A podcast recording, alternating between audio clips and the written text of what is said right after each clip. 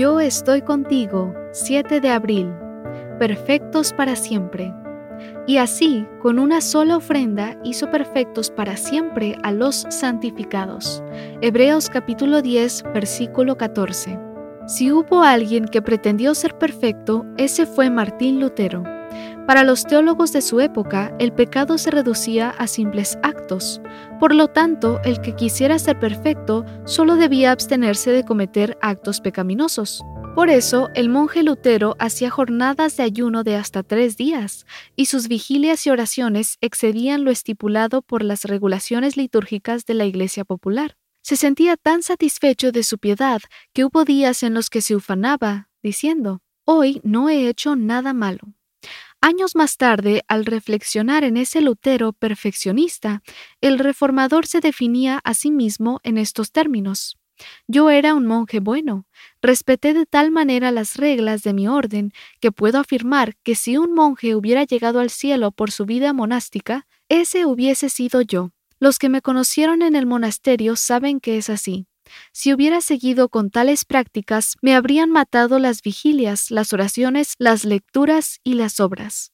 En 1510, cuando visitó Roma por primera vez, mientras subía la famosa escalera de Pilato, besaba cada escalón y rezaba un Padre Nuestro en cada peldaño.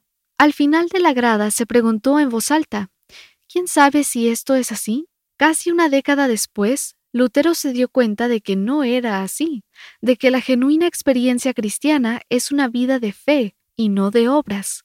El texto de Romanos 1.17 le dio un nuevo sabor a su agreste espiritualidad.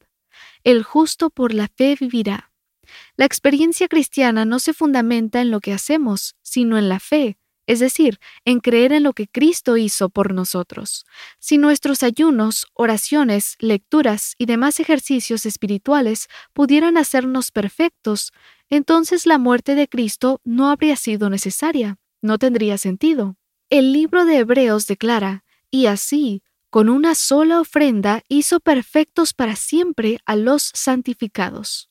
Es la muerte de Cristo en la cruz lo que nos hace perfectos.